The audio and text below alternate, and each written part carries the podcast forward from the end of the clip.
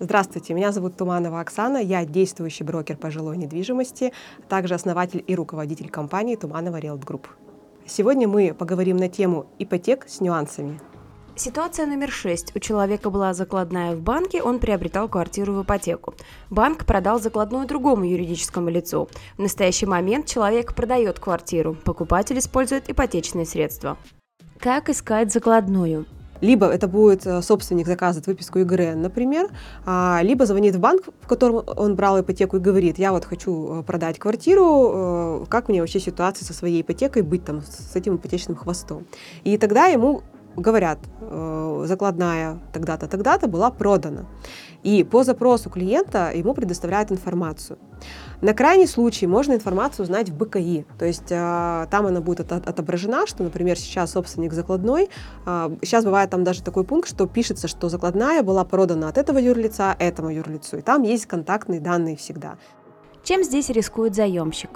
Но здесь риск какой, что покупатель теряет время, что, возможно, в это бы время он мог найти другой подходящий объект, ну, может быть, там вообще без обременения, без ипотеки, и намного быстрее выйти на сделку. Плюс, пока он теряет время, а, ценовая политика может меняться, то есть могут вырасти цены, например. Тоже, соответственно, уже выгода клиента, ну, покупателя, она теряется. Ну, элементарно даже риск того, что продавец скажет, блин, я передумал покупать в силу каких-то обстоятельств. Ипотека погашена, все классно, объект не в обременении. А, встает риск покупателя, что делать как бы дальше. Поэтому здесь главное а, подписывать договор желательно сразу в день вот этого, э, потому что ипотечные хвосты бывают достаточно приличные. Второй момент э, может быть такой, что, ну, всякие бывают ситуации, мало ли с человеком что-то случилось он физически не может выйти на сделку. И здесь тоже начинаются переживания а, покупателя, то есть а, мы вообще выйдем на сделку или нет, а если вообще юридическая возможность и физическая выйти на сделку, что делать с деньгами. Поэтому важный момент нам вот это все прописать в договоре купли-продажи, кто что вносит и за что вносит. И третий момент, если лицо вообще, например, а, покинуло этот мир. То есть встает вопрос, то есть э, продавец умер, деньги внесены, Плюс тут сразу встает вопрос э, наследования, и вот здесь начинаются вот эти вот очень интересные тоже нюансы, и э, опять же это все будет естественно решаться через суд, но главное, что будет опять же зафиксировано, что вы не просто там деньги, что ну э, продавец не свои деньги внес, а что вы за него внесли в качестве первоначального взноса эти деньги. Как снимается обременение? когда проводится сделка, то есть она проводится, а, например, с этим действующим обременением, подаются документы, но там будет перестановка самой регистрации до момента снятия обременения на объекте. Но таким образом, а, получается, страхуется покупатель как? Что документы в Росреестре на регистрации, договор купли-продажи подписан, перво, ну там, скажем, э, часть денег, там первоначалка и, например, ипотечные средства, они, например, загоняются на аккредитив, и они будут там лежать, пока не произойдет переход. А переход не произойдет, пока не снимут обременение. Тогда перестановка убирается и идет сделка, ну, как бы идет регистрация. Деньги в банк поступили, по программе прошли все, э, гашение произошло, а, соответственно, вопрос встает снятие обременения. Если была, например, электронная регистрация, там вообще все снимается очень быстро, это может быть в течение дня снимается обременение, и вы спокойно можете уже выходить дальше на сделку. А если была бумажная закладная и, например, а, обычная сделка через МФЦ, то тогда здесь будет срок а, немножко подольше, потому что нужно найти первое, где бумажная закладная, ее заказать, она приходит в банк, потом все это снимается. То есть это по регламенту в банках это бывает там месяц ну, они бывают тоже укладываются там недели в две, но сам факт это будет чуть дольше. Ситуация номер семь. Человек продает свою квартиру и хочет купить другую. Идет параллельная сделка.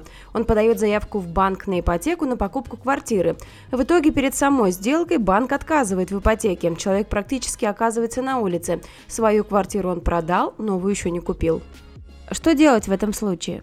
Ситуация э, имеет место быть, и в моей практике была вот аналогичная ситуация в том году, и у нас там был масштаб бедствия прямо, то есть мы продавали квартиру, покупали дом, и нам перед фактом сделки нам просто э, отклонили кредитное решение. Первое, что делать, не паниковать, а, потому что в первую очередь, естественно, срабатывают эмоции паники.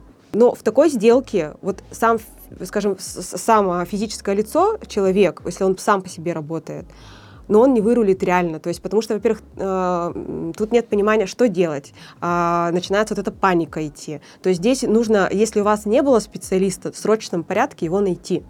Если специалист был, то здесь просто нужно, наверное, такой совет всем клиентам. Э, не паниковать, и не выносить мозг своему специалисту. Со стороны риэлтора, конечно, нужно поговорить с клиентом, успокоить его и сказать, что я решаю вопрос, а, то есть я там не сижу там, не бездельничаю, я решаю вопрос, но мне нужна тишина. Четко понять, кто из партнеров банков сможет войти в ситуацию клиента. Как поменяются условия ипотеки в новом банке? А в моей практике не было такого, чтобы условия усугублялись. А, потому что, когда мы подаем на ипотеку, а, мы же просчитываем все там а, цифры, первоначальный взнос, там, какая будет ставка, по какой программе мы идем. Под каждую программу есть свой, набор функционала, то есть там, размер первоначального взноса, срок ипотеки и так далее. И банк понимает, что если мы подавались на таких условиях изначально, то есть мы, значит, к ним готовы то смысл менять условия кардинально, потому что иначе ну, одобрения в принципе не будет. А, э, но часто была такая ситуация, что условия оказывались даже выгоднее. Можно как-то повлиять на банк, который подвел и отказал перед самой сделкой? Повлиять э, юридически, ну как вы повлиять? То есть банк э, юридически имеет полное право, а, то есть кредитное решение это как бы предварительное решение, которое банк имеет право полностью изменить и отменить в любой момент до подписания кредитного договора. Причем даже банк может не объяснить причину, то есть отказ и отказ, и делайте, что хотите. А, конечно, можно обратиться там в суд и все такое, но вопрос, а, в банках работают хорошие юристы, они себя подстраховывают в любом случае. То, что банк портит репутацию, да, тем более, когда есть а, в сделке партнер. Но вот, например, а, с банком, который нас подвел, я уже год не работаю. Ну, вот с того момента, получается, я не работаю.